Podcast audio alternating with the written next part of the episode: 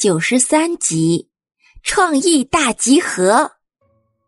特特背着手在屋子里走来走去的，思考珍珍刚刚提出的问题：什么才是世间绝无仅有的珍宝呢？小黄羊倒是想都没想，就仰着头大声说：“奶奶就是世间绝无仅有的珍宝。”哎呦，我的宝贝儿！黄羊奶奶一听就笑开了花，一把把小黄羊搂过来了。小绵羊在一旁托着下巴嘟囔着：“珍宝，珍宝！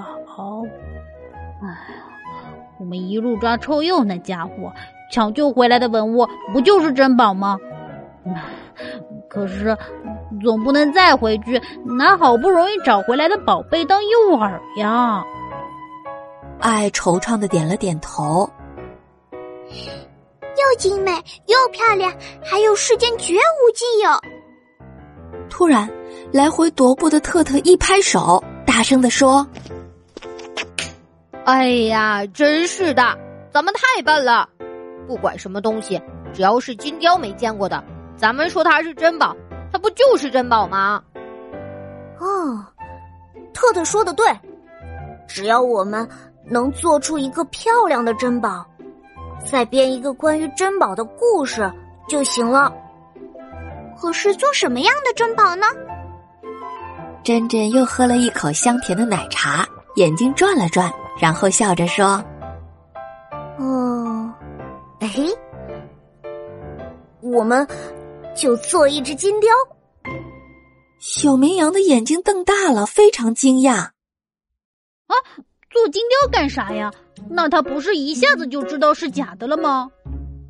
金雕这家伙横行霸道，一定非常自负和自恋，觉得这一片草原上的动物们都不是他的对手，甚至都要臣服于他。假如突然出现一个关于金雕的珍宝，而这个珍宝故事。又能衬托他的强大，那么，就算他明知珍宝是假货，也会得意的收下的。我明白了，珍珍，你太聪明了，这样金雕那家伙一定想不到这是我们的陷阱。哎，等一下，等一下，我有问题要问，珍珍，假珍宝这么容易就被金雕拿走，那咱们怎么设陷阱抓他呀？这还不简单。在他拿假珍宝的时候，就直接把他抓住，胖揍一顿。小黄羊翻了个白眼，嫌弃的看着特特：“切，你这样根本骗不过金雕吧？”